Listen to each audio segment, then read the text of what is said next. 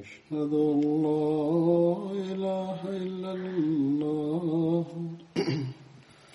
وحده لا شريك له وأشهد أن محمدا عبده ورسوله.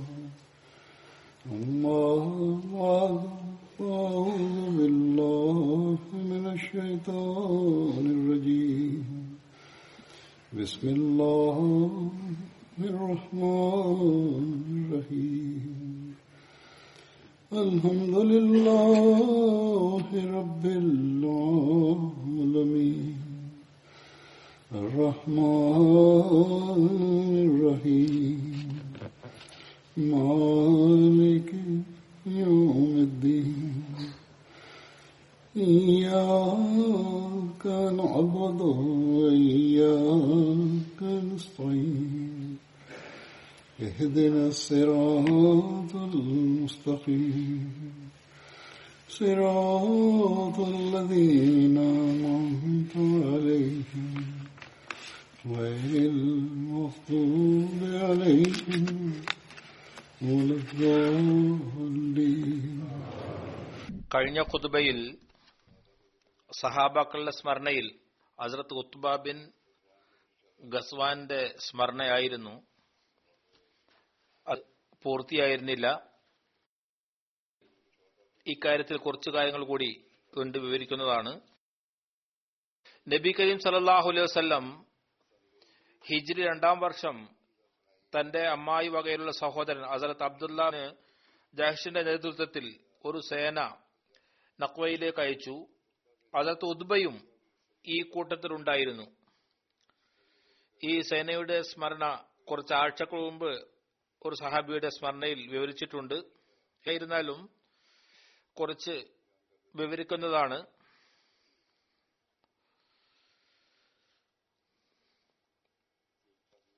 സീറത്ത് ഖാത്തമു നബീനിൽ ഹസരത്ത് മിർസ ബഷീർ അഹമ്മദ് സാബ് എഴുതിയിരിക്കുന്നത് അതായത് നബി കരീം സല്ലല്ലാഹു അലൈഹി വസല്ലം കുറേശുകളുടെ ചലനങ്ങളുടെയും പ്രവർത്തനങ്ങളുടെയും കൂടുതൽ അടുത്തുപോയി കാര്യങ്ങൾ മനസ്സിലാക്കുവാൻ ആഗ്രഹിച്ചു. അങ്ങനെ അതിനെക്കുറിച്ച് യഥാസമയങ്ങളിൽ അത്യാവശ്യ കാര്യങ്ങൾ അറിയാൻ കഴിയും. അങ്ങനെ മദീന എല്ലാ തരത്തിലുള്ള പെട്ടെന്നുള്ള ആക്രമണങ്ങളിൽ നിന്നും സുരക്ഷിതരായിരിക്കട്ടെ. അങ്ങനെ ഈ ഉദ്ദേശത്തോടെ അവിടുന്ന് സലല്ലാഹു അലൈഹി വസല്ലം എട്ട് മുഹാജിര്യങ്ങളുടെ ഒരു പാർട്ടി തയ്യാറാക്കി. തന്ത്രപരമായി ഈ പാർട്ടിയിൽ കുറേശുകളുടെ വിവിധ ഗോത്രങ്ങളുമായി ബന്ധപ്പെട്ടവരെ വയ്ക്കുകയുണ്ടായി. അങ്ങനെ ഖുറൈശികളുടെ ഗൂഢാലോചനകളെ കുറിച്ചുള്ള അറിവ് നേടാൻ എളുപ്പമായിരിക്കും. അങ്ങനെ ഈ പാർട്ടിയിൽ അവിടുന്ന് തന്റെ അമ്മായി വകയിലുള്ള സഹോദരൻ അബ്ദുള്ള ജഹഷിനെ അമീറായി നിയമിച്ചു.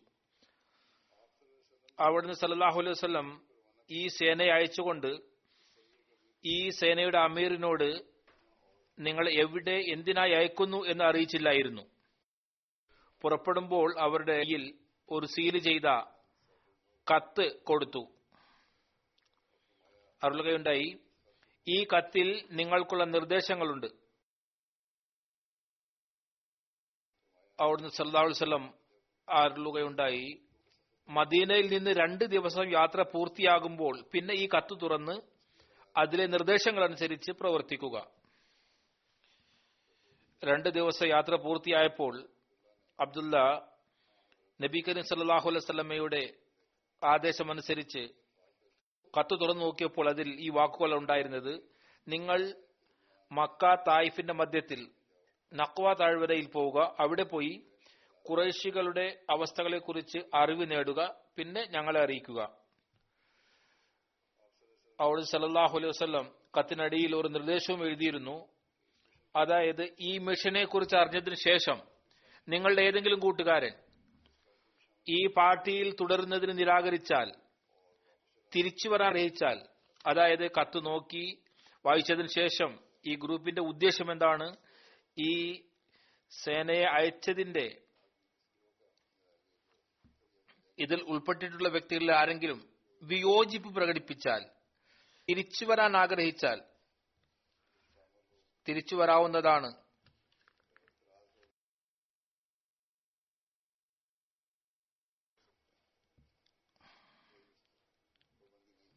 യാതൊരു നിബന്ധനയുമില്ല. ഏതായിരുന്നാലും അവിടുന്ന് അരുളുകയുണ്ടായി. തിരിച്ചു വരാൻ അനുവാദം നൽകേണ്ടതാണ്. അബ്ദുല്ല അവിടുന്ന് നിർദ്ദേശം തന്റെ കൂട്ടുകാരെ കേൾപ്പിച്ചു. എല്ലാവരും ഏകകണ്ഠമായി പറഞ്ഞു ഞങ്ങൾ സന്തോഷത്തോടെ ഈ സേവനത്തിനായി ഹാജരാണ്. ഇതിനുശേഷം ഈ ജമാഅത്ത് നഹലിലേക്ക് യാത്ര തിരിച്ചു. വഴിയിൽ സാദ് ബിൻ അബി വക്കാസ് ന്റെയും ഒക്കുബയുടെയും ഗസ്വാന്റെയും ഒട്ടകങ്ങൾ നഷ്ടപ്പെട്ടു. അതിനെ തിരഞ്ഞു തിരഞ്ഞ് കൂട്ടുകാരുമായി വഴി പിരിഞ്ഞു. അവരെ വളരെയധികം തിരഞ്ഞതിനു ശേഷവും അവരെ കിട്ടിയില്ല. തന്റെ കൂട്ടുകാരെ കണ്ടെത്തിയില്ല. ഈ പാർട്ടി പോയിരുന്നത് കേവലം ആറ് പേരായി തീർന്നു.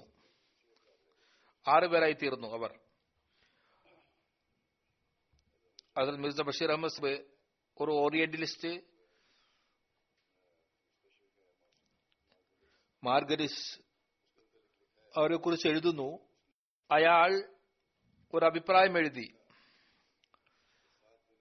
സാദ് അബി വക്കാസ് ഒത്തുബയും കരുതി കൂട്ടി തന്റെ ഒട്ടകങ്ങൾ ഉപേക്ഷിച്ചതാണ്. ഈ ഒഴികഴിവിലൂടെ പിന്നിൽ നിന്നു.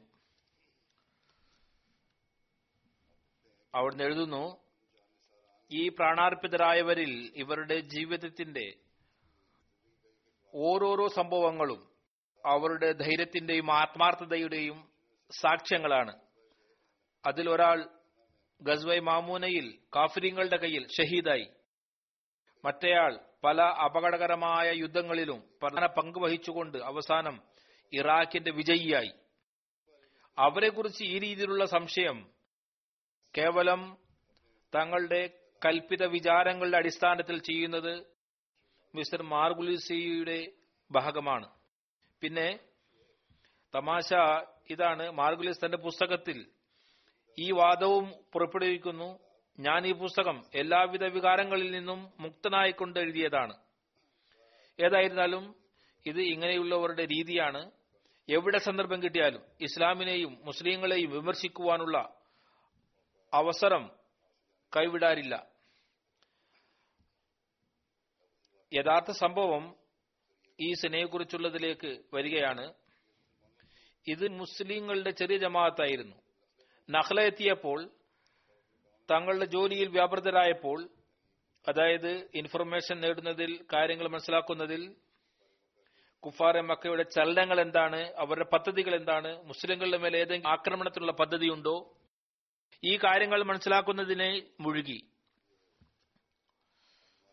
ഇവരിൽ ചില രഹസ്യങ്ങൾ ചോർത്തുന്നതിനായി തങ്ങളുടെ തലമുടി വെട്ടി. അങ്ങനെ വഴിയാത്രക്കാരും മറ്റും ഇവരെ ഉമ്രക്ക് വന്നവരായി മനസ്സിലാക്കിയേ യാതൊരു വിധത്തിലുള്ള സംശയവും ഉണ്ടാകാതിരിക്കട്ടെ. എന്നാൽ ഒരു ദിവസം പെട്ടെന്ന് കുറേശ്ശിയിലെ ഒരു ചെറിയ സംഘവും എത്തിച്ചേർന്നു. അവർ തായിഫിൽ നിന്നും മക്കയ്ക്ക് പോവുകയായിരുന്നു. ഈ രണ്ട് ജമാഅത്തും നേർക്കുനേരെയായി മുസ്ലിങ്ങളിൽ തമ്മിൽ തമ്മിൽ ചർച്ച നടത്തി. ഇപ്പോഴെന്താണ് ചെയ്യുക?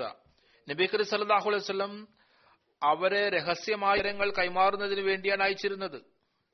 തുറന്ന നിലയിൽ പോരാട്ടത്തിന് അയച്ചിരുന്നില്ല. എന്നാൽ ഒരു വശത്ത് നിന്ന് കുറേശികൾ യുദ്ധം ആരംഭിച്ചു കഴിഞ്ഞിരുന്നു. അതായത് നേർക്ക് നേരെ അണിനിരന്നു കഴിഞ്ഞിരുന്നു. രണ്ട് സൈന്യവും ഒന്നിനു ഒന്ന് മുന്നിലായിരുന്നു. പിന്നെ എന്തായാലും കുറേശികൾ മുസ്ലിങ്ങളെ കണ്ടത് രഹസ്യവിവരം ശേഖരിക്കുന്നതിനായി അയച്ചിരുന്ന കാര്യം മറന്നിരിക്കുന്നതല്ല.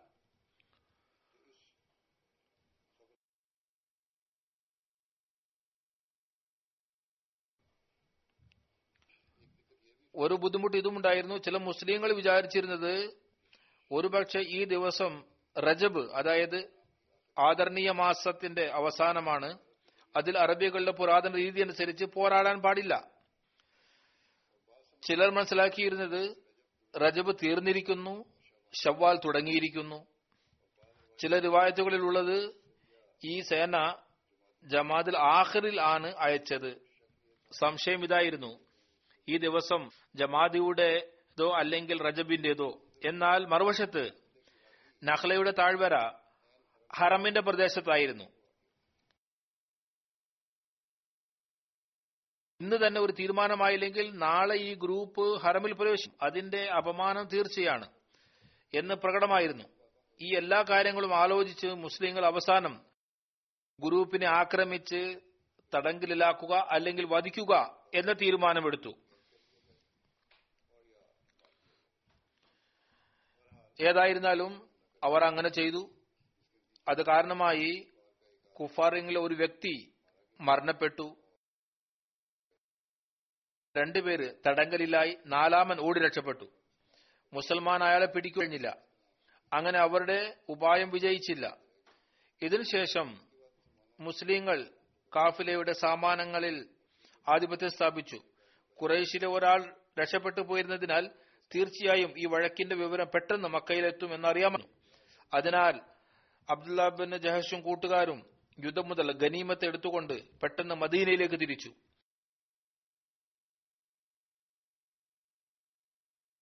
ഈ അവസരത്തിൽ മാർഗുലീസ് എഴുതുന്നു വാസ്തവത്തിൽ മുഹമ്മദ് സല്ലാഹു അലൈവല്ലം ഈ ഗ്രൂപ്പിനെ വാസ്തവത്തിൽ മനഃപൂർവം ആദരണീയ മാസത്തിൽ അയച്ചതാണ്. കാരണം കുറേശ് ഈ മാസത്തിൽ അലസരായിരിക്കും മുസ്ലിങ്ങൾക്ക് അവരുടെ കാഫിലയെ കൊള്ളയടിക്കുന്നതിന് എളുപ്പമുള്ള സന്ദർഭവും ലഭിക്കുന്നതായിരിക്കും. എന്നാൽ എല്ലാ ബുദ്ധിമുട്ടുകൾക്കും മനസ്സിലാക്കാവുന്നതാണ് ഇങ്ങനെയുള്ള നിസാര പാർട്ടിയെ ഇത്ര ദൂരപ്രദേശത്തെങ്കിലും കാഫിലയുടെ പിന്നാലെ അയക്കുകയില്ല. പ്രത്യേകിച്ച് ശത്രുവിന്റെ ഹെഡ്ക്വാർട്ടർ ഇത്ര അടുത്തുള്ളപ്പോൾ. പിന്നെ ഈ കാര്യം ചരിത്രത്തിലൂടെ ഖണ്ഡിതമായ സ്ഥാപിതമാണ്. ഈ പാർട്ടി കേവലം വിവരങ്ങൾ ചോർത്തുന്നതിനായിക്കപ്പെട്ടതായിരുന്നു നബി കരി സല്ലാഹു അലൈവല്ലാം സഹാബാക്കൾ കാഫിലെ ആക്രമിച്ചു എന്ന അറിവ് ലഭിച്ചപ്പോൾ അവിടുന്ന് വളരെയധികം ക്ഷോഭിതനായി. ഈ ജമാഅത്ത് നബി കരി സല്ലാഹു അലൈഹി വസ്ലമിന്റെ സമക്ഷത്തിൽ ഹാജരായപ്പോൾ അവിടുന്ന് മുഴുവൻ സംഭവങ്ങൾ കേൾപ്പിച്ചു. അവസ്ഥകൾ വിവരിച്ചപ്പോൾ അവിടുന്ന് വളരെയധികം ക്ഷുഭിതനായി. അരുളുകയുണ്ടായി ഞാൻ നിങ്ങളെ ഷഹറെ ഹറാമിൽ പോരാടുന്നതിനായി അനുവാദം തന്നിട്ടില്ല. അവിടുന്ന് സല്ലാസ്ലം ഖനീമത്തെ സ്വീകരിക്കുന്നത് നിരാകരിക്കുകയുണ്ടായി. അതിൽ അബ്ദുള്ളയും കൂട്ടുകാരും വളരെയധികം നാണിക്കുകയും വിഷമിക്കുകയും ചെയ്തു. അവർ ചിന്തിക്കുകയുണ്ടായി നമ്മൾ അള്ളാഹുവിന്റെയും അവന്റെ റസൂലിന്റെയും കോപം കാരണമായി നശിച്ചു പോയിരിക്കുന്നു. സഹാബാക്കളും ഇവരെ വളരെയധികം തള്ളിപ്പറഞ്ഞു.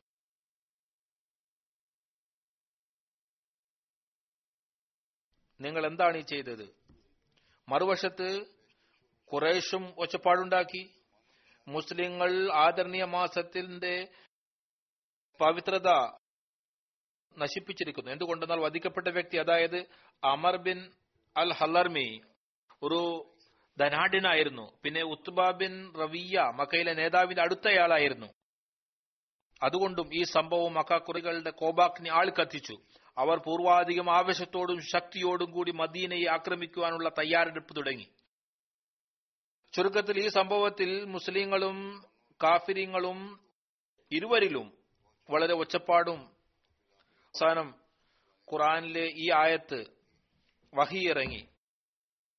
ഇതുമൂലം മുസ്ലിങ്ങൾക്ക് സംതൃപ്തിയും സമാധാനവും ഉണ്ടായി അതായത് يسألونك عن الشهر الحرام قال فيه قل قتال في كبير.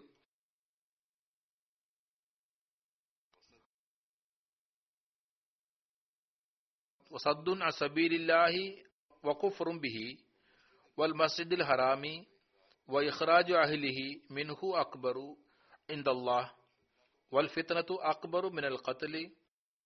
ولا يزالون يقاتلونكم حتى يردوكم عن دينكم إن استطاعوا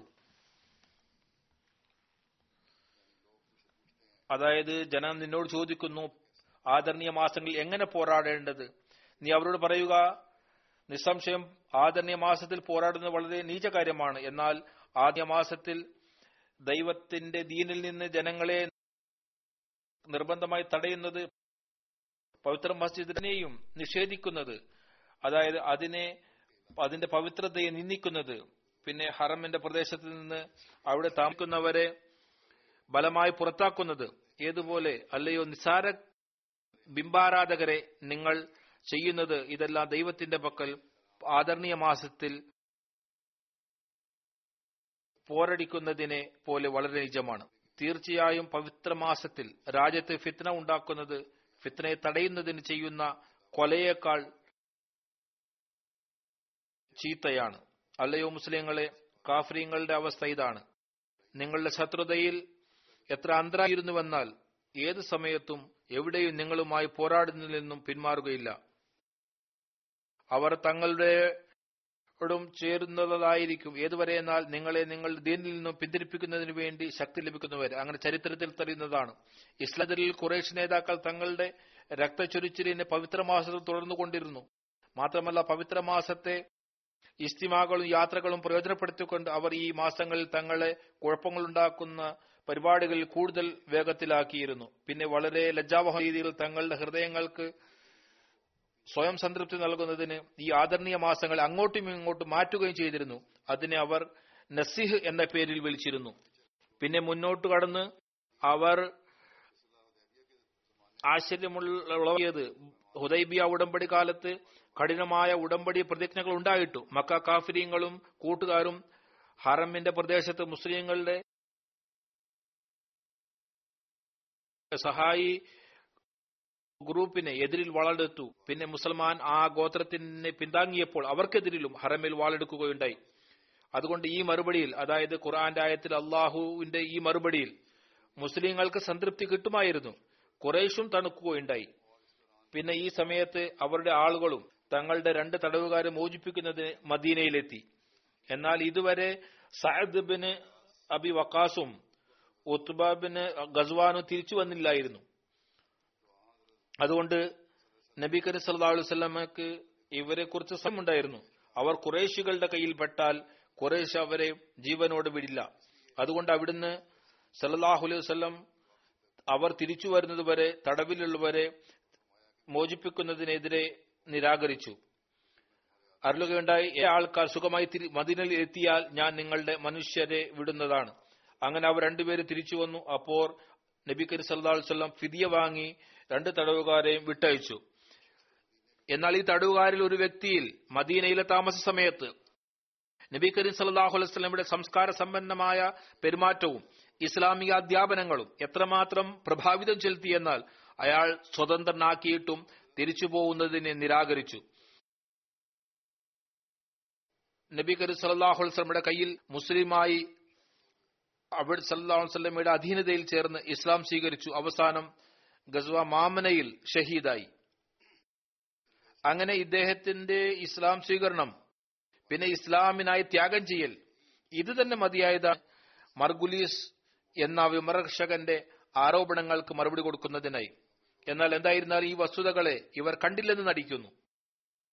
അസത്ത് ഉബ്ദാബിന് ഗസ്വാനെ ബദർ പിന്നീടുള്ള എല്ലാ യുദ്ധങ്ങളിലും റസൂർ സലാഹു അലൈവലമയുടെ ഒപ്പം പങ്കെടുക്കുന്നതിനുള്ള സൗഭാഗ്യം ലഭിച്ചു. അതിർത്ത് ഉബ്ദ ബിൻ ഗസ്വാൻ രണ്ട് സ്വതന്ത്രരാക്കപ്പെട്ട അടിമകൾ ഖബ്ബാബ് ഓർ സാഹദീനും കൂടി ബദർ യുദ്ധത്തിൽ പങ്കെടുക്കുന്നതിനുള്ള അവകാശം ലഭിച്ചു. അസർത്ത് ഉബ്ബ ബിൻ ഗസ്വാൻ റസൂല്ലാ സല്ലാ വല്ലമയുടെ പ്രസിദ്ധനായ അമ്പയത്തുകാരിൽ ഒരാളായിരുന്നു. അസർത്ത് ഉമർ അതിർത്ത് ഉദ്ബയെ അർലെ ബസ്രയുടെ ഭൂമി യാത്രയാക്കി. അവിടെയുള്ള ഗുല്ല പ്രദേശത്തെ ജനങ്ങളോട് പോരാടുക. അവർ ഫാരിസ്യങ്ങളായിരുന്നു. യാത്രയാക്കിക്കൊണ്ട് അതത് ഉമർ അരുളുകയുണ്ടായി. നിങ്ങളും നിങ്ങളുടെ കൂട്ടുകാരും നടന്നുകൊള്ളുക. ഏതുവരെ എന്നാൽ അറബ് രാജ്യത്തിന്റെ വംശത്തിന്റെ അന്ത്യവും അജബ് രാജ്യത്തിന്റെ ആരംഭം വരെ പോവുക. നിങ്ങൾ അള്ളാഹുവിന്റെ അനുഗ്രഹവും നന്മയും കൊണ്ട് പോവുക. ഏത് നിങ്ങൾ ഏതുവരെ നിങ്ങൾ കഴിയുമോ അള്ളാഹുവിനെ ഭയപ്പെടുക. അറിയുക നിങ്ങൾ കഠിന ശത്രുക്കളുടെ അടുത്താണ് പോകുന്നത്. അല്ലുകയുണ്ടായി ഞാൻ പ്രതീക്ഷിക്കുന്നത് അള്ളാഹു താല അവർക്കെതിരിൽ നിങ്ങളെ സഹായിക്കുന്നതാണ്. ഞാൻ ഹസരത്ത് അലാബിൻ ഹദർനിക്ക് എഴുതിയിട്ടുണ്ട്. ഹസരത്ത് ഉമർ അല്ലുകയുണ്ടായി അതായത് അൽഫജ ബിൻ അൽസമാ ദ്വാര നിങ്ങളെ സഹായിക്കുക. എന്തുകൊണ്ടെന്നാൽ അയാൾ ശത്രുവുമായി പോരാടുന്നതിൽ വളരെ പ്രാവീണ്യമുള്ളയാളും യുദ്ധതന്ത്രങ്ങളിൽ നല്ലവണ്ണം അറിവുള്ളവനുമാണ്. പിന്നെ ഹസരത്ത് ഉമർ അലഹുണ്ടായി അതുകൊണ്ട് നീ അവരോട് അഭിപ്രായം തേടണം. ജനങ്ങളെ അള്ളാഹുവിലേക്ക് ക്ഷണിക്കണം. ആരാണ് നിന്റെ കാര്യം അനുസരിക്കുന്നത്? അവരുടെ ഇസ്ലാം സ്വീകരിക്കുക. ആരാണ് നിരാകരിക്കുന്നത്? അവരിൽ ജിസിയ ഏർപ്പെടുത്തുക. അത് അവർ സ്വയം തന്റെ കൈകൾ കൊണ്ട് വിനയത്തോടെ തരട്ടെ. അതും അംഗീകരിക്കാത്തവരെ വാളുകൊണ്ട് നേരിടുക. അതായത് ജിസിയ തറാൻ തയ്യാറായാൽ തന്റെ മതത്തിൽ നിന്നുകൊണ്ട് അവിടെ നിൽക്കുവാൻ തയ്യാറായാൽ? ശരി അതിനും തയ്യാറല്ല. മുസ്ലിമും ആകുന്നില്ല. പോരാട്ടത്തിന് തയ്യാറാണ്. എങ്കിൽ പിന്നെ അവിടുന്ന് അറിയുകയുണ്ടായി പിന്നെ വാളെടുത്തുകൊള്ളുക നിങ്ങളും വാളെടുത്ത് പ്രവർത്തിക്കുക. അറബുകളിൽ കൂടി കടന്നു പോകുമ്പോൾ അവർക്ക് ജിഹാദിനെ കുറിച്ച് ഊന്നൽ നൽകുക. ശത്രുക്കളുമായി ബുദ്ധിപൂർവം പെരുമാറുക. നിങ്ങളുടെ റബ്ബായ അള്ളാഹുവിന് ഭയപ്പെടുക. അത് ഉമർ അസദ് ഉദ്ബക്ക് ബസ്രയിലേക്ക് എണ്ണൂറ് പേരോടൊത്ത് യാത്രയാക്കിയിരുന്നു. പിന്നീട് കൂടുതൽ സഹായം എത്തിച്ചു. അതത് ഉത്ബ ഗുല്ല പ്രദേശം വിജയിച്ചു. ഈ സ്ഥലത്ത് ബസ്ര പട്ടണത്തിന്റെ അതിർത്തിയാക്കി.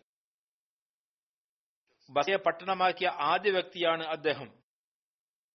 അതിനെ വാസസ്ഥലമാക്കി. ഹസരത്ത് ഉമർ ബിൻ ഖത്താബ് ഉദ്ബയിൽ ഗസ്വാനെ ബസ്രയിൽ വാലിയാക്കിയപ്പോൾ കരീബ എന്ന സ്ഥലത്ത് അദ്ദേഹം നിന്നിരുന്നു. കരീബ ഫാരിസിന്റെ ഒരു പട്ടണമായിരുന്നു. അതിനെ ഫാർസിയിൽ വാഷ്ത ബസ് ഉർദുഷേർ എന്ന് പറഞ്ഞിരുന്നു. അറബികൾ അതിന് കരീബ എന്ന നാമകരണം ചെയ്തു. ഇതിനടുത്ത് ജമൽ യുദ്ധവും നടന്നിരുന്നു. ഹസരത്ത് ഉത്ബ ഹസരത്ത് ഉമറിന്റെ പേരിൽ കത്തിലെഴുതിയിരുന്നു മുസ്ലിങ്ങൾക്കായി ഒരു സ്ഥലം അത്യാവശ്യമാണ്. തണുപ്പുകാലം കഴിച്ചുകൂട്ടുന്നതിനായി പിന്നെ യുദ്ധങ്ങളിൽ നിന്ന് തിരിച്ചു വരുമ്പോൾ താമസിക്കുന്നതുമായി. അതത്ത് ഉമർ അവർക്കെഴുതി ഞങ്ങൾ അങ്ങനെ ഒരു സ്ഥലം കണ്ടുപിടിക്കുക. അവിടെ വെള്ളവും മേച്ചിൽ സ്ഥലവും അടുത്തുണ്ടായിരിക്കണം. ഈ പദ്ധതി ഉണ്ടെങ്കിൽ സ്ഥലം വെള്ളവും ഉണ്ടായിരിക്കണം മൃഗങ്ങൾക്കായി മേച്ചിസ്ഥലണം. ഇതിൽ അസത്ത് ഉദ്ബ ബസ്രയിൽ അവർ നിന്നിടത്ത് മുസ്ലിങ്ങൾ അവിടെ മുളകൾ കൊണ്ട് വീടുകൾ നിർമ്മിച്ചു. അസത്ത് ഉദ്ബ മുളകൾ കൊണ്ട് വീടുകൾ നിർമ്മിച്ചു. ഇത് ഹിജ്രി പതിനാലിലെ സംഭവമാണ്. അത് ഉദ്ബ ഇതിനടുത്തായി തുറന്ന സ്ഥലത്ത് അമീറിന്റെ ഭവനം തയ്യാറാക്കി. ജനം യുദ്ധത്തിനായി പുറപ്പെടുമ്പോൾ ഈ മുളകൾ കൊണ്ടുള്ള നിർമ്മിച്ച വീടുകൾ പൊളിക്കും കെട്ടിവയ്ക്കും. തിരിച്ചു വരുമ്പോൾ അങ്ങനെ തന്നെ വീണ്ടും വീടുകൾ നിർമ്മിക്കും. പിന്നീട് അവിടെ ജനങ്ങൾ പക്ക വീടുകൾ നിർമ്മിക്കുവാൻ തുടങ്ങി. അത് ഉസുബ മഹജൻ ബിൻ അദ്രയോട് ആജ്ഞാപിച്ചു. അവരാണ് ബസ്രയിലെ ജാമ്യ മസ്ജിദിന് അടിസ്ഥാനമിട്ടത്. അത് മുളകൾ കൊണ്ട് നിർമ്മിച്ചു. ഇതിനുശേഷം ഹസരത്ത് ഉത്തുബ ഹജ്ജ് പുറപ്പെട്ടു. പിന്നെ മജാസെ മസൂദിനെ പിൻഗാമിയാക്കി. തന്റെ പകരക്കാരനാക്കി അവരോട് ഫറാക്കിലേക്ക് പുറപ്പെടാൻ ആജ്ഞ നൽകി. ഹസരത്ത് മുഹീറ ബിൻ ഷാൻസായോട് ആജ്ഞാപിച്ചു. അവർ നമസ്കാരത്തിന് ഇമാമത്ത് നിൽക്കുക. ഹസരത്ത് ഉസ്ബ ഹസരത്ത് ഉമറിന്റെ അടുത്തെത്തിയപ്പോൾ ബസറയുടെ നേതൃത്വത്തിൽ നിന്നും രാജിവെക്കുവാൻ ആഗ്രഹിച്ചിരുന്നു. പറയുകയുണ്ടായി എനിക്ക് വളരെ ബുദ്ധിമുട്ടാണ്. അവിടുത്തെ അമീറായി വേറെ ആരെയെങ്കിലും നിയമിക്കും. എന്നാൽ ഹസരത്ത് ഉമർ അവരുടെ രാജി സ്വീകരിച്ചില്ല. അതിൽ അദ്ദേഹം ദുവാ ചെയ്തു. റിവായത്തിൽ പറയുന്നു ഇതിൽ അദ്ദേഹം ദ്വാ ചെയ്തു. അല്ലയോ അല്ല എന്നെ ആ പട്ടണത്തിലേക്ക് രണ്ടാമത് തിരിച്ചയക്കരുത്. അങ്ങനെ അദ്ദേഹം സവാരിയിൽ നിന്ന് വീണ് പതിനേഴ് ഹിജ്രിയിൽ അദ്ദേഹം മരണപ്പെടുന്നു. ഇത് അതിർത്ത് ഉദ്ബ മക്കയിൽ നിന്ന് ബസ്രയിലേക്ക് പോകുമ്പോഴാണ് സംഭവിച്ചത്. ജനങ്ങൾ മാദിൻ ബനി സുലൈം എന്ന് പറയുന്ന സ്ഥലത്താണ് എത്തിയിരുന്നു. മറ്റൊരു കൗലനുസരിച്ച് പതിനേഴ് ഹിജ്രിയിൽ റബ്സ പ്രദേശത്ത് ഇദ്ദേഹം മരണമടഞ്ഞു. മൂന്നാമതൊരു കൗൽ ഉള്ളത് വിവിധ വിരായത്തുകളാണ്. ഇദ്ദേഹത്തിന്റെ ഓഹത്തിനെ കുറിച്ച് അതായത് പതിനേഴ് ഹിജ്രിയിൽ അൻപത്തിയേഴാം വയസ്സിൽ ബസ്രയിൽ ഹസത്തുബ വഫാത്തായിരുന്നു. അദ്ദേഹത്തിന് വയറിന് അസുഖമുണ്ടായിരുന്നു. ചിലർ ഇദ്ദേഹത്തിന്റെ മരണവർഷം പതിനഞ്ച് ഹിജിരി വിവരിച്ചിരിക്കുന്നു. അത് ഉത്തുബയുടെ വഫാത്തിന് ശേഷം അദ്ദേഹത്തിന്റെ അടിമ സുഹൈദ് അസത്ത് ഉത്തുബയുടെ സാധനങ്ങളും മറ്റും അസത്ത് ഉമറിന്റെ അടുത്ത് കൊണ്ടു. അസത്ത് ഉത്തുബ അമ്പത്തിയേഴ് വയസ്സുവരെ ജീവിച്ചു പൊക്കമുള്ള സുന്ദരനായിരുന്നു. ഖാലിദ് ബിൻ ഉമൈർ അതിരി വിവരിക്കുന്നു അതുബാബിൻ ഖസ്വാൻ ഞങ്ങൾ അഭിസംബോധന ചെയ്തു. അദ്ദേഹം അള്ളാഹുവിനെ സ്തുതിച്ചു പ്രകീർത്തിച്ചു.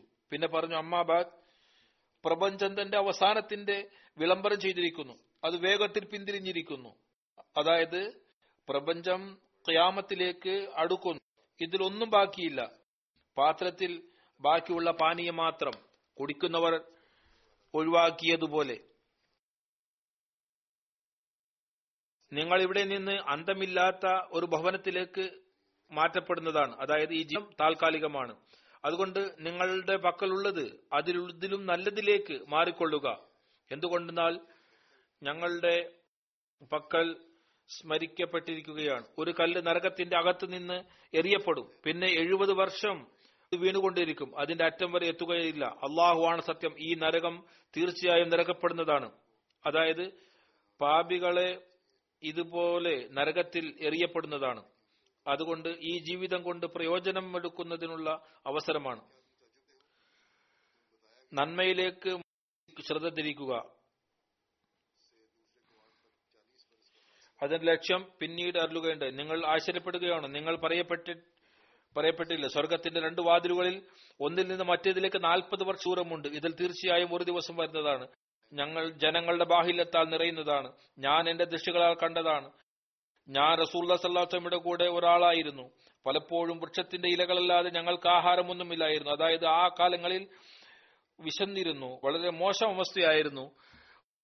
ഫലങ്ങളിൽ ഞങ്ങൾ ഭക്ഷിച്ചിരുന്നു. ഏതുവരെ എന്നാൽ ഞങ്ങളുടെ ആന്തരാവയവങ്ങളിൽ മുറവായി എനിക്കൊരു പുതപ്പ് കിട്ടി. അദ്ദേഹം പറയുന്നു എനിക്കൊരു പുതപ്പ് കിട്ടി. അത് കീറി എനിക്കും തന്റെ കൂട്ടുകാർ സഹദേവിന് മാനുമായി രണ്ട് കഷണമാക്കി. ഈ അവസ്ഥയായിരുന്നു ഞങ്ങളുടേത്. മുഴുവനായി മറക്കുന്നതിനായി പുതപ്പുമില്ലായിരുന്നു പകുതി ഞാൻ ശരീരം പുതക്കാൻ ഉപയോഗിച്ചു. പകുതി സഅദ് എന്നാൽ അവിടുന്ന് അരുളുന്നു.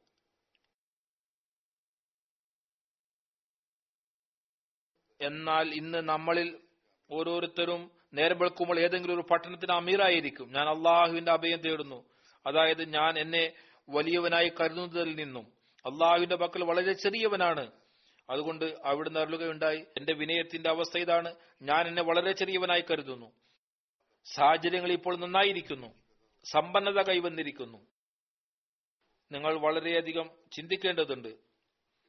പിന്നെ അരുളുകയുണ്ടായി. ഒരു പ്രവാചകത്വവും ഭൂതകാലത്ത് ഭാവം കുറയാത്തതായി ഉണ്ടായിട്ടില്ല. ഏതുവരെ എന്നാൽ അതിന്റെ പര്യവസാനം നല്ലതല്ലയോ? നിങ്ങൾ യഥാർത്ഥ അവസ്ഥ മനസ്സിലാക്കുക. ഭരണാധികാരികളെ കുറിച്ച് ഞങ്ങൾക്ക് ശേഷം നിങ്ങൾക്ക് മനസ്സിലാകുന്നതാണ്. അരുളുകയുണ്ടായി. മുസ്ലിങ്ങളിലും പ്രാപഞ്ചികത ജനിക്കുന്ന അവസ്ഥ വരുന്നതാണ്. അപ്പോൾ നിങ്ങൾ നോക്കിക്കൊള്ളുക. ഞാൻ പറയുന്നത് സത്യമാണ്. എന്നാൽ നിങ്ങൾ എപ്പോഴും ദൈവത്തിലേക്ക് ശ്രദ്ധിക്കുക. ദീനിലേക്ക് ശ്രദ്ധിക്കുക ആത്മീയതയിലേക്ക് ശ്രദ്ധിക്കുക. ഇതിലൂടെയാണ് സ്വർഗത്തിൽ പോകുന്നതിനുള്ള സാധനങ്ങൾ ഉണ്ടാകുന്നത്. അടുത്തതായി സ്മരിക്കപ്പെടുന്ന സഹാബിയാണ് അതിർത്ത് സാദ് ഉപാധ ഉബാദ. അത് സാദ് ഉപാധ ഉബാദ ഇവിടെ ബന്ധം അൻസാറിന്റെ ഗോത്രം ഹസദിന്റെ ശാഖ ബനു സായിദയുമായിരുന്നു അവരുടെ പിതാവിന്റെ പേര് ഉബാദ ബിൻ ദുലൈം മാതാവ് അമ്രയായിരുന്നു ഇവർ മസൂദ് ബിൻ കൈസിദിന്റെ മൂന്നാമത്തെ മകളായിരുന്നു. അവരുടെ മാതാവിനും നബി കരീം സല്ലാഹു അലൈഹി വസല്ലം ബയ്യത്ത് ചെയ്യുന്നതിനുള്ള ഭാഗ്യം സിദ്ധിച്ചു. Saad bin Ubada Saad bin Sayyid അഷരിയുടെ മാതൃ സഹോദരി വകയിലുള്ള സഹോദരനായിരുന്നു. ഇവർ അഹ്ലെ സദ്രിയിൽ നിന്നായിരുന്നു. ഹസരത്ത് സാദ് രണ്ട് വിവാഹം കഴിച്ചിരുന്നു. റസിയ ബാദ് ഇവരിൽ നിന്ന് സയ്യിദ് മുഹമ്മദ് അബ്ദുറഹ്മാൻ ജനിക്കുകയുണ്ടായി. രണ്ടാമത്തെ ഫുഖുഹ ബിൻ ഉബൈദ് ഇവരിൽ നിന്നും കൈസ് ഉമാമ സദൂദ് ജനിക്കുകയുണ്ടായി. Mansud bin Ubada Sayed bin ഉബാദയുടെ സഹോദരിയായിരുന്നു. ഇവർ റസൂല്ലാ സ്വല്ലാസ്ലമിന്റെ കാലത്ത് ബയ്യത്ത് ചെയ്ത് ഇസ്ലാം സ്വീകരിച്ചിരുന്നു. അതിർത്ത് സയദ് ബിൻ ഉബാദയുടെ മറ്റൊരു സഹോദരി ഉണ്ടായിരുന്നു. അവരുടെ പേര് ലൈല ബിൻ ഉബാദിയായിരുന്നു. ഇവരും റസൂല്ലാ സ്വല്ലാസ്ലമയുടെ ബയ്യത്ത് ചെയ്ത് ഇസ്ലാം സ്വീകരിച്ചിരുന്നു. അത് സയദ് ബിൻ ഉബാദയുടെ വംശീയ നാമം. അബു സാബിത്ത് ആയിരുന്നു. ചിലർ ഇവർ കുന്നിയത്ത് അബു ഖൈസ് എന്നും പറഞ്ഞിരിക്കുന്നു. എന്നാൽ ആദ്യത്തെ കൗൽ ശരിയാണെന്ന് തോന്നുന്നു. അതായത് അബു സാബിത്ത്. സാദിബിൻ ഉബാദ അൻസാത്തുലം ഖസ്രജിന്റെ സൂക്ഷിപ്പുകാരനായിരുന്നു. അത് സാദിബിൻ ഉബാദ നേതാവും ദയാശീലനുമായിരുന്നു. എല്ലാ യുദ്ധങ്ങളിലും അൻസാറുകളുടെ പതാക ഇവരുടെ പക്കലായിരുന്നു. അത് സാദിബിൻ ഉബാദ അൻസാറുകളിൽ ധൈര്യശാലിയും വേഗജ്ഞാനമുള്ള ആളുമായിരുന്നു. അദ്ദേഹത്തിന്റെ നേതൃത്വത്തെ അവരുടെ സമുദായം അംഗീകരിച്ചിരുന്നു. അതിർത്ത് സാദ് ബിൻ ഉബാദ ജാഹിലിയ കാലത്ത് അറബി എഴുതുവാൻ അറിയുന്ന ആളായിരുന്നു.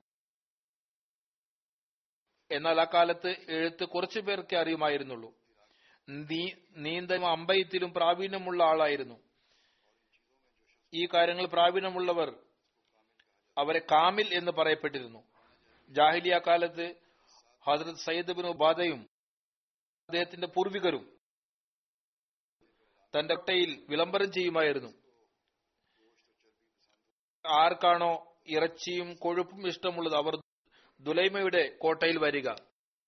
ഹിഷാം ബിൻ ഉർവ തന്റെ പിതാവിൽ നിന്ന് രൂപായത്ത് ചെയ്യുന്നു ഞാൻ സാദ് ബിൻ ഉബാദയെ അമേത് കണ്ടിട്ടുണ്ട്. അയാൾ തന്റെ കോട്ടയിൽ ശബ്ദമുണ്ടാക്കിയിരുന്നപ്പോൾ ആരാണോ കൊഴുപ്പും ഇറച്ചിയും ഇഷ്ടപ്പെടുന്നത് അവർ സാദ് ബിൻ ഉബാദയുടെ അടുത്ത് വരിക. അതായത് മൃഗത്തിന്റെ ഇറച്ചി വിതരണം ചെയ്തിരുന്നത്. ഞാൻ അദ്ദേഹത്തിന്റെ മകനെയും ഈ അവസ്ഥയിൽ കണ്ടിട്ടുണ്ട്. അവരും ഇതുപോലെ ക്ഷണിച്ചിരുന്നു. പറയുന്നു ഞാൻ മദീനയുടെ വഴിയിൽ നടക്കുകയായിരുന്നു. ആ കാലത്ത് ഞാൻ യുവാവായിരുന്നു. അതത് അബ്ദുല്ലാ ബിൻ ഉമർ എന്റെ കൂടെ കടന്നുപോയിരുന്നു. ഹിഷാം ബിൻ ഉമ്ര തന്റെ പിതാവിൽ നിർവാഹം ചെയ്യുന്നു. ആ സമയത്ത് ഞാൻ യുവാവായിരുന്നു. അതത് അബ്ദുല്ലാ ബിൻ ഉമർ എന്റെ അടുത്തുകൂടി കടന്നുപോയി.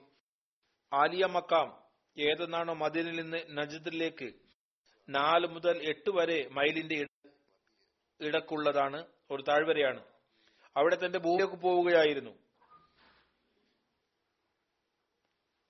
അദ്ദേഹം പറഞ്ഞു അല്ല യുവാ ഇവിടെ വരൂ. അബ്ദുല്ല ബിൻ ഉമർ ഒരു പിതാവിനെ വിളിച്ചു പിന്നെ പറഞ്ഞു യുവാവ് ഇവിടെ വരൂ നോക്കൂ. നിങ്ങൾ സായദ്ബിന് ഉദയുടെ കോട്ടയിൽ നിന്ന് എന്തെങ്കിലും ശബ്ദം വിളിച്ചു പറയുന്ന കേട്ടോ. അടുത്തായിരുന്നു കോട്ട. പറഞ്ഞു ഇല്ല. അദ്ദേഹം പറഞ്ഞു നീ സത്യം പറഞ്ഞു. തോന്നുന്നത് ഇതിന് ശേഷം സാദിബിൻ ഉപാധയുടെ വിശാലതയും അവർ വിതരണം ചെയ്തിരുന്നത് പോലെ ആ പണി തുടർന്നു പോയിരുന്നില്ല. അതുകൊണ്ട് അതിർത്ത് അബ്ദുല്ലാബിൻ ഉമർ ഇവരോട് ഇത് ചോദിച്ചത്. അതിർത്ത് നാഫി വിവരിക്കുന്നു അതിർത്ത് അബ്ദുല്ലാബിൻ ഉമർ അതിർത്ത് സായദ് ബിൻ ഉബാദയുടെ കോട്ടയുടെ അടുത്തുകൂടി കടന്നുപോയി. അദ്ദേഹം തന്നോട് പറഞ്ഞു നാഫ് ഇത് അദ്ദേഹത്തിന്റെ പൂർവികരുടെ വീടാണ്. വർഷത്തിൽ ഒരിക്കൽ വിളിച്ചു പറയുന്ന ആൾ വിളിച്ചു പറയുമായിരുന്നു. ഇറച്ചിയും കൊഴുപ്പത്തിന് ആഗ്രഹിക്കുന്നവർ അവർ ദുലൈമിന്റെ വീട്ടിൽ വരിക. പിന്നെ മരണം മരണമടഞ്ഞു പിന്നെ ഉബാദ ഇങ്ങനെ വിളംബരം ചെയ്യാൻ തുടങ്ങി. പിന്നെ ഉബാദ മരണമടഞ്ഞപ്പോൾ അതത് സായദ് ഇങ്ങനെ വിളംബരം ചെയ്യാൻ തുടങ്ങി. പിന്നെ ഞാൻ കൈസ് ഇങ്ങനെ പറയുന്നതായി കേട്ടു. അദ്ദേഹം വളരെയധികം പരിധിയില്ലാത്ത ദാനം ചെയ്യുന്നവരിൽപ്പെട്ട ആളായിരുന്നു. ആയതിനാൽ ഈ റിവായത്തിൽ നിന്ന് കൂടുതൽ വിശദീകരണം ലഭിക്കുന്നത് ഇവരുടെ സന്താനങ്ങളിലും ഈ പരമ്പര തുടർന്നിരുന്നു. ഇതിനുശേഷം ആ അവസ്ഥ നിലനിന്നിരുന്നില്ല. ആ ബിൻ ഉബാദ രണ്ടാം ബൈത്ത് അക്ബയിൽ അവസരത്തിൽ ഇസ്ലാം സ്വീകരിച്ചിരുന്നു. സീറത്ത് ഖാതബ് നബീനിൽ ഇതിന്റെ വിവരണം ഇങ്ങനെയാണ് ഉള്ളത്. പതിമൂന്ന് ജനുവരി പതിമൂന്ന് നബുവി ദുൽഹജ് മാസത്തിൽ ഹജ്ജിന്റെ അവസരത്തിൽ ഔസ് ഹസ്രത്തിന്റെ ധാരാളം ആളുകൾ മക്കയിൽ വന്നിരുന്നു. അതിൽ എഴുപത് പേർ ഉള്ളും ഉൾപ്പെട്ടിരുന്നു. അവർ മുസ്ലിമായി കഴിഞ്ഞിരുന്നു അല്ലെങ്കിൽ മുസ്ലിമാവാൻ ആഗ്രഹിച്ചിരുന്നവരാണ്. നബി കരീം സല്ലല്ലാഹു അലൈഹി വസല്ലമയെ കാണാൻ മക്കയിൽ വരുന്നു മുസബ് ബിൻ ഉമൈർ അവരോടൊപ്പം ഉണ്ടായിരുന്നു. മുസബിന്റെ മാതാവ് ജീവിച്ചിരുന്നു. അവർ മുഷിരിക്കയായിരുന്നു. എന്നാൽ വളരെയധികം സ്നേഹിച്ചിരുന്നു അദ്ദേഹത്തെ. അവൻ വരുന്നതറിഞ്ഞ് പറിച്ചു എന്നെ കണ്ടിട്ട് പിന്നെ വേറെ എവിടെയെങ്കിലും പോയി കൊള്ളുക. മുസബ് മറുപടി കൊടുത്തു ഞാൻ ഇതുവരെ റസൂൽ സല്ലാ വല്ലമയെ കണ്ടില്ല. അവിടുന്ന് കണ്ടതിന് ശേഷം ഞാൻ മാതാവിന്റെ അടുത്ത് വരുന്നതാണ്. അങ്ങനെ അവർ നബി കരീം സല്ലാഹു വസ്ലമയുടെ അടുക്കൽ ഹാജരായി. അവിടുന്ന് കണ്ടത് അത്യാവശ്യ കാര്യങ്ങൾ വിവരിച്ചിട്ട് പിന്നെ തന്റെ മാതാവിന്റെ അടുത്ത് പോയി. മാതാവ് ആദ്യം തന്നെ കാണാൻ വന്നില്ല എന്ന കാരണത്താൽ വളരെ ചൂടായിരിക്കുകയായിരുന്നു. ഇവരെ കണ്ട് ധാരാളം കരഞ്ഞു ധാരാളം പരാതി പറഞ്ഞു മുസബ് പറഞ്ഞു മാതാവ് ഞാൻ നിങ്ങളോട് ഒരു നല്ല കാര്യം പറയുക എന്നതാണ്. നിങ്ങളുടെ എല്ലാ പ്രശ്നങ്ങളും എല്ലാ വഴക്കുകളും ഇതിൽ നിന്നും തീരുന്നതാണ്. നിങ്ങൾക്ക് വളരെ പ്രയോജനകരം. അവർ പറഞ്ഞു അതെന്താണ്? മുസബ് പറയുകണ്ടായി വളരെ സാവധാന മറുപടി കൊടുത്തു. ഇത്ര മാത്രം. ബിംബാരാധന ഉപേക്ഷിച്ചുകൊണ്ട് മുസ്ലിം ആകുക നബി കരീം സലാഹു അലൈവല്ലമയിൽ വിശ്വാസം കൊള്ളുക. അവർ തീവ്ര ബിംബാരാധികയായിരുന്നു. കേട്ട മാത്രയിൽ ഒച്ചപ്പാടാക്കി. നക്ഷത്രങ്ങളെ കൊണ്ട് സത്യം ഞാൻ നിന്റെ ദീനിൽ ഒരിക്കലും പ്രവേശിക്കുകയില്ല. പിന്നെ തന്റെ ബന്ധുക്കൾക്ക് ആംഗ്യം കാണിച്ചു. മുസബിനെ പിടിച്ച് തടങ്കിലാക്കുക എന്നാൽ അയാൾ വളരെ ബുദ്ധിശാലിയായിരുന്നു. പെട്ടെന്ന് ഓടി രക്ഷപ്പെട്ടു. ബൈത്തെ ഖുബ രണ്ടാമത്തേതിന്റെ ഇതുമായി ബന്ധപ്പെട്ട് എഴുതിയിരിക്കുന്നു. നബിക്കൻ സല്ലാഹു അലൈവല്ലമയുമായി അൻസാറിന്റെ വരവിനെ കുറിച്ച് അറിവ് കിട്ടിയിരുന്നു. അതിൽ ചിലർ അവിടുന്നുമായി വ്യക്തിപരമായി കൂടിക്കാഴ്ച നടത്തിയിരുന്നു. എന്നാലും ഈ നിർഭത്തിൽ ഒരു സമൂഹമായി വേറിട്ട കൂടിക്കാഴ്ച ആവശ്യമുണ്ടായിരുന്നു. ആയതിനാൽ ഹജ്ജിന്റെ നടപടികൾക്ക് ശേഷം ഒരു ദിവസം നിർണയിക്കപ്പെട്ടു. ആ ദിവസം അർദ്ധരാത്രി ഏവരും കഴിഞ്ഞ വർഷത്തെ വനത്തിൽ ആ ഇടുക്കിൽ വന്ന് ആ വനത്തിന്റെ ഘാട്ടിയിൽ വന്ന് അവിടെ നിന്നെ കാണുക. അങ്ങനെ സമാധാനപര അന്തരീക്ഷത്തിൽ സംസാരിക്കാം. നബിക്കർ സല്ലാസ്ലം അൻസാറുകളെ താക്കീത് ചെയ്യുകയുണ്ടായി. ഒന്നിച്ച് വരരുത്. ഓരോരുത്തരായി ഈ രണ്ടുപേരായി നിർണിത സമയത്ത് കാട്ടിൽ എത്തിച്ചേരുക ഉറങ്ങുന്നവരെ ഉണർത്തരുത്. ഹാജരില്ലാത്തവരെ കാത്തിരിക്കരുത്. ആരാണോ ഉള്ളത് അവർ വരിക. അങ്ങനെ നിർണിത തീയതി വന്നപ്പോൾ രാത്രി സമയത്ത് രാത്രി മൂന്നിൽ ഒന്ന് രാത്രി കഴിഞ്ഞിരുന്നു. നബി കരി സല്ലാസ്ലം ഒറ്റയ്ക്ക് വീട്ടിൽ നിന്ന് പുറപ്പെട്ടു.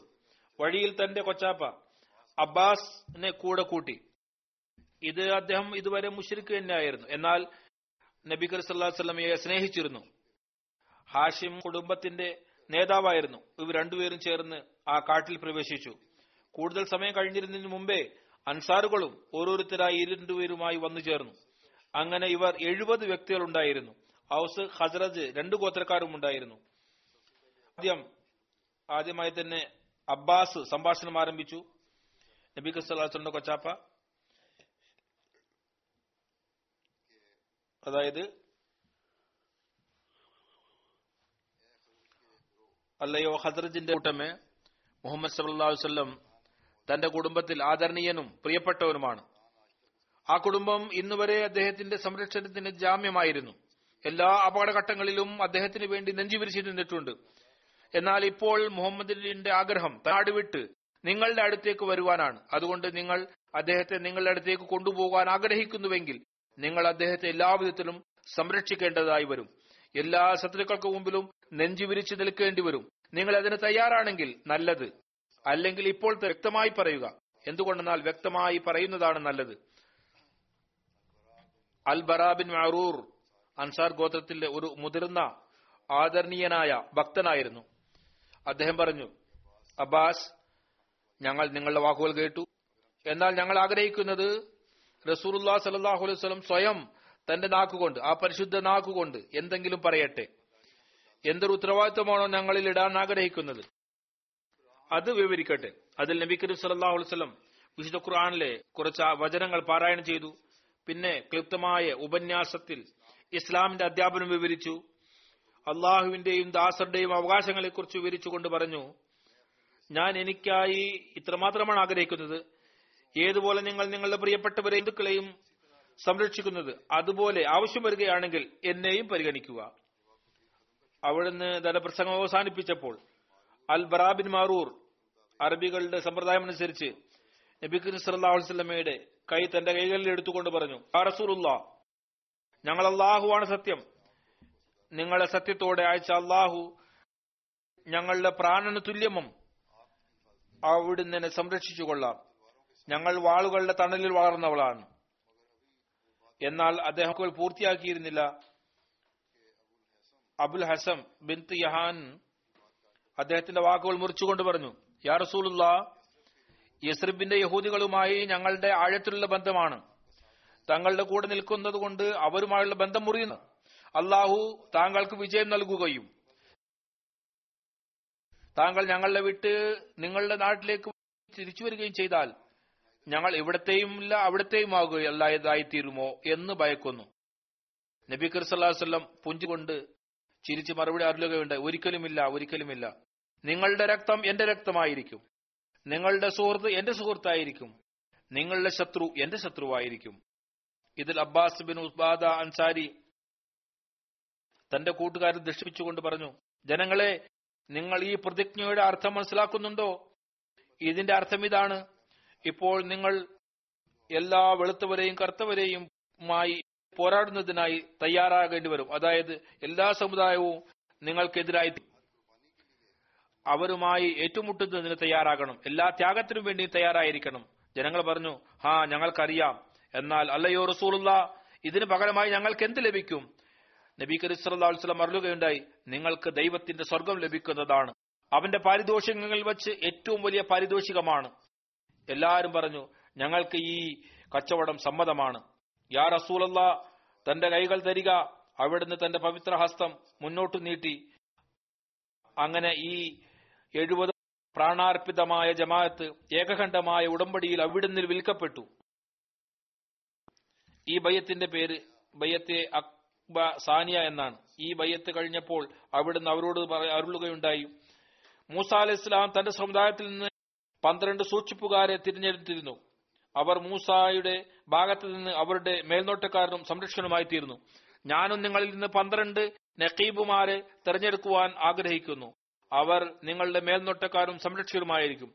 അവർ എനിക്കായി ഈസയുടെ ഹവാര്യങ്ങളുടേതുപോലെയായിരിക്കും എന്റെ മുമ്പിൽ തന്റെ സമുദായത്തെക്കുറിച്ച് ഉത്തരം പറയേണ്ടവരായിരിക്കും. അതുകൊണ്ട് നിങ്ങൾ ആരുടെ അനുയോജ്യരായവരുടെ പേരുകൾ നിർദ്ദേശിച്ച് എന്റെ മുമ്പിൽ പറയുക. അങ്ങനെ പന്ത്രണ്ട് പേർ നിർദ്ദേശിക്കപ്പെട്ടു. അവർ അവിടുന്ന് അംഗീകരിച്ചു. അവരെ ഓരോരോ ഗോത്രത്തിന്റെ പേരിൽ തൊട്ടക്കാരനായി നിർണയിച്ച് അവരുടെ കർത്തവ്യങ്ങൾ മനസ്സിലാക്കി കൊടുത്തു. ചില ഗോത്രങ്ങൾക്ക് അവിടുന്ന് ഈ രണ്ട് നക്കീബുകൾ നിർണയിച്ചു. നക്കീബുകളുടെ നിയമനം നടന്നു കഴിഞ്ഞപ്പോൾ നബിക്രി കരീം സല്ലല്ലാഹു കൊച്ചാപ്പ അബ്ബാസ് ബിൻ അബ്ദുൽ മുത്തലിബ് അൻസാറുകളെ താക്കീൽ ചെയ്തു. അവർ വളരെ ജാഗ്രതയോടെ ബുദ്ധിപരമായി പ്രവർത്തിക്കേണ്ടതാണ്. എന്തുകൊണ്ടെന്നാൽ ഖുറൈശിന്റെ ചാരന്മാർ എല്ലാ സ്ഥലത്തും നിന്നും ദൃഷ്ടിപതിപ്പിച്ചിരിക്കുകയാണ് ഈ വാക്കുകളുടെയും നിർണയങ്ങളുടെയും വാർത്ത പുറത്തായി കഴിഞ്ഞാൽ ബുദ്ധിമുട്ടുകൾ ഉണ്ടാകാതെ നോക്കുക. ഇപ്പോൾ ഏകദേശം ഈ താക്കീത് ചെയ്യുകയായിരുന്നു. ഗാട്ടിയുടെ മുകളിലുള്ള രാത്രിയുടെ അന്ധകാരത്തിൽ ഏതോ ഷെയ്ത്താന്റെ ശബ്ദം വന്നു. അതായത് ഏതോ വ്യക്തി ഒളിച്ചിരുന്നു ചാരപ്പണി ചെയ്യുകയായിരുന്നു. ഏ കുറേഷ്യങ്ങൾക്ക് എന്തെങ്കിലും വിവരമുണ്ടോ? ഇവിടെ മുസമ്മം നവൂസുബില്ല അവരുടെ കൂട്ടരും പരിത്യാഗികളും നിങ്ങളുടെ എതിരിൽ എന്ത് പ്രോഗ്രാമാണ് ചെയ്തുകൊണ്ടിരിക്കുന്നത്? ഈ ശബ്ദം ഏവരെയും ഞെട്ടിച്ചു. എന്നാൽ നബി സല്ലാഹുസ്വല്ലം തീർത്തും ശാന്തനായി അരുളുകയുണ്ടായി. നിങ്ങൾ ഏതുപോലെ വന്നുവോ അതുപോലെ ഓരോരുത്തരും ഈ രണ്ടുപേരുമായി തങ്ങളുടെ താമസ സ്ഥലത്ത് തിരിച്ചു പോവുക. അബ്ബാസ് ബിൻ നസ്ല അൻസാരി ഞങ്ങൾക്ക് ആരെയും പേടിയില്ല. ആജ്ഞാപിക്കുകയാണെങ്കിൽ ഇന്ന് രാവിലെ തന്നെ ഈ കുറേശികളിൽ ആക്രമണം നടത്തി അവരെ അവരുടെ അക്രമങ്ങളുടെ രുചി അറിയിക്കാം. അവിടുന്ന് അറിയില്ല വേണ്ട വേണ്ട എനിക്ക് ഇതുവരെ അതിനുള്ള അനുവാദമില്ല. നിങ്ങൾ കേവലം നിശബ്ദമായി തങ്ങളുടെ സ്ഥലങ്ങളിലേക്ക് തിരിച്ചു പോവുക. അതിലെല്ലാവരും ഓരോരുത്തരും ഈ രണ്ടുപേരുമായി തിരിച്ചുപോയി നബി ക്രിസ്തുല്ലാസ്ലം തന്റെ കൊച്ചാപ്പ അബ്ബാസിനോടൊപ്പം മക്ക തിരിച്ചു വന്നു. കുറേശിന്റെ ചെവികളിൽ തരി വീണിരുന്നു ഏതോ രഹസ്യ ഇസ്തിമ നടന്നിട്ടുണ്ട്. നേരെ വെളുത്തപ്പോൾ യസ്രിബുകാരുടെ ടെന്റിൽ പോയി അവരോട് പറഞ്ഞു നിങ്ങളോട് ഞങ്ങൾക്ക് വളരെ പഴയ ബന്ധമാണുള്ളത്. ഒരിക്കലും ആ ബന്ധം വഷളാക്കാൻ ഞങ്ങൾ ആഗ്രഹിക്കുന്നില്ല. എന്നാൽ ഞങ്ങൾ കേട്ടത് കഴിഞ്ഞ രാത്രി നിങ്ങൾ നബി ക്രിസ്തുല്ലാസ്ലമിയുടെ കൂടെ നിങ്ങളുടെ രഹസ്യ ഉടമ്പടി അല്ലെങ്കിൽ സന്ധി നടന്നിരുന്നാണ്. എന്താണ് പ്രശ്നം? ഔസ് ഖസ്രജിൽ നിന്നും ബിംബാരാധകരായിരുന്നവർക്ക് ഈ സംഭവത്തെക്കുറിച്ച് അറിയില്ലായിരുന്നു. അവർ വളരെ ആശ്ചര്യപ്പെട്ടു വ്യക്തമായി നിഷേധിച്ചു. ഒരിക്കലും അങ്ങനെ സംഭവിക്കില്ല. അബ്ദുല്ലാബിന് ഉബയ്യബിന് സുലൂലും മദീനയിലെ നേതാവായിരുന്നു. അവരും അക്കൂട്ടത്തിലുണ്ടായിരുന്നു അയാൾ പറഞ്ഞു ഇങ്ങനെ ഒരിക്കലും സംഭവിക്കില്ല. എങ്ങനെ സാധ്യമാകാൻ? എസ്രിബുകാർ ഒരു പ്രത്യേക കാര്യം തീരുമാനിക്കും. എനിക്കറിയാതിരിക്കും. എങ്ങനെ സാധ്യമാണ്? ചുരുക്കത്തിൽ ഇങ്ങനെ കുറേശിന്റെ സംശയം ദൂരമായി തിരിച്ചു പോന്നു. കുറച്ചു സമയത്തിന് ശേഷം അൻസാറുകളും യസ്രിലേക്ക് തിരിച്ചുപോയി. എന്നാൽ അവർ തിരിച്ചു തിരിച്ചുപോയതിനു ശേഷം കുറേശിന് എങ്ങനെയോ ഈ കാര്യത്തിന്റെ സത്യത്തിലായി. സത്യത്തിൽ യസ്ലിബുകാർ നബി കരീം വസല്ലമയുടെ ഏതോ പ്രതിജ്ഞയും വാഗ്ദാനവും ചെയ്തിട്ടുണ്ട്. അതിൽ ചിലർ യസ്ലിബുകാരെ പിന്തുടർന്നു. ആ സംഘം പുറപ്പെട്ടിരുന്നു. എന്നാൽ സയദ് ബിൻ ഉബാദ ഏതോ കാരണത്താൽ നിന്നിരുന്നു. ഇദ്ദേഹത്തെ അവർ പിടിച്ചു കൊണ്ടുവന്നു. മക്കയുടെ കല്ലിൽ പ്രദേശത്ത് കൊണ്ടുവന്ന് ധാരാളം പ്രഹരിച്ചു തലമുടി പിടിച്ച് അങ്ങോട്ടും ഇങ്ങോട്ടും വലിച്ചു. അവസാനം Jubair bin Mutim Haris bin സുമഹർഫ് വിവരം ലഭിച്ചു. അവർ ഇദ്ദേഹത്തെ അക്രമി കുറേശികളുടെ കയ്യിൽ നിന്നും മോചിപ്പിച്ചു. ഹജരത് ഉപാധയെ കുറിച്ച് ഇനിയും വിവരങ്ങളുണ്ട്. ഇൻഷാല്ല അടുത്ത കുത്തുബയിൽ വിവരിക്കുന്നതാണ്.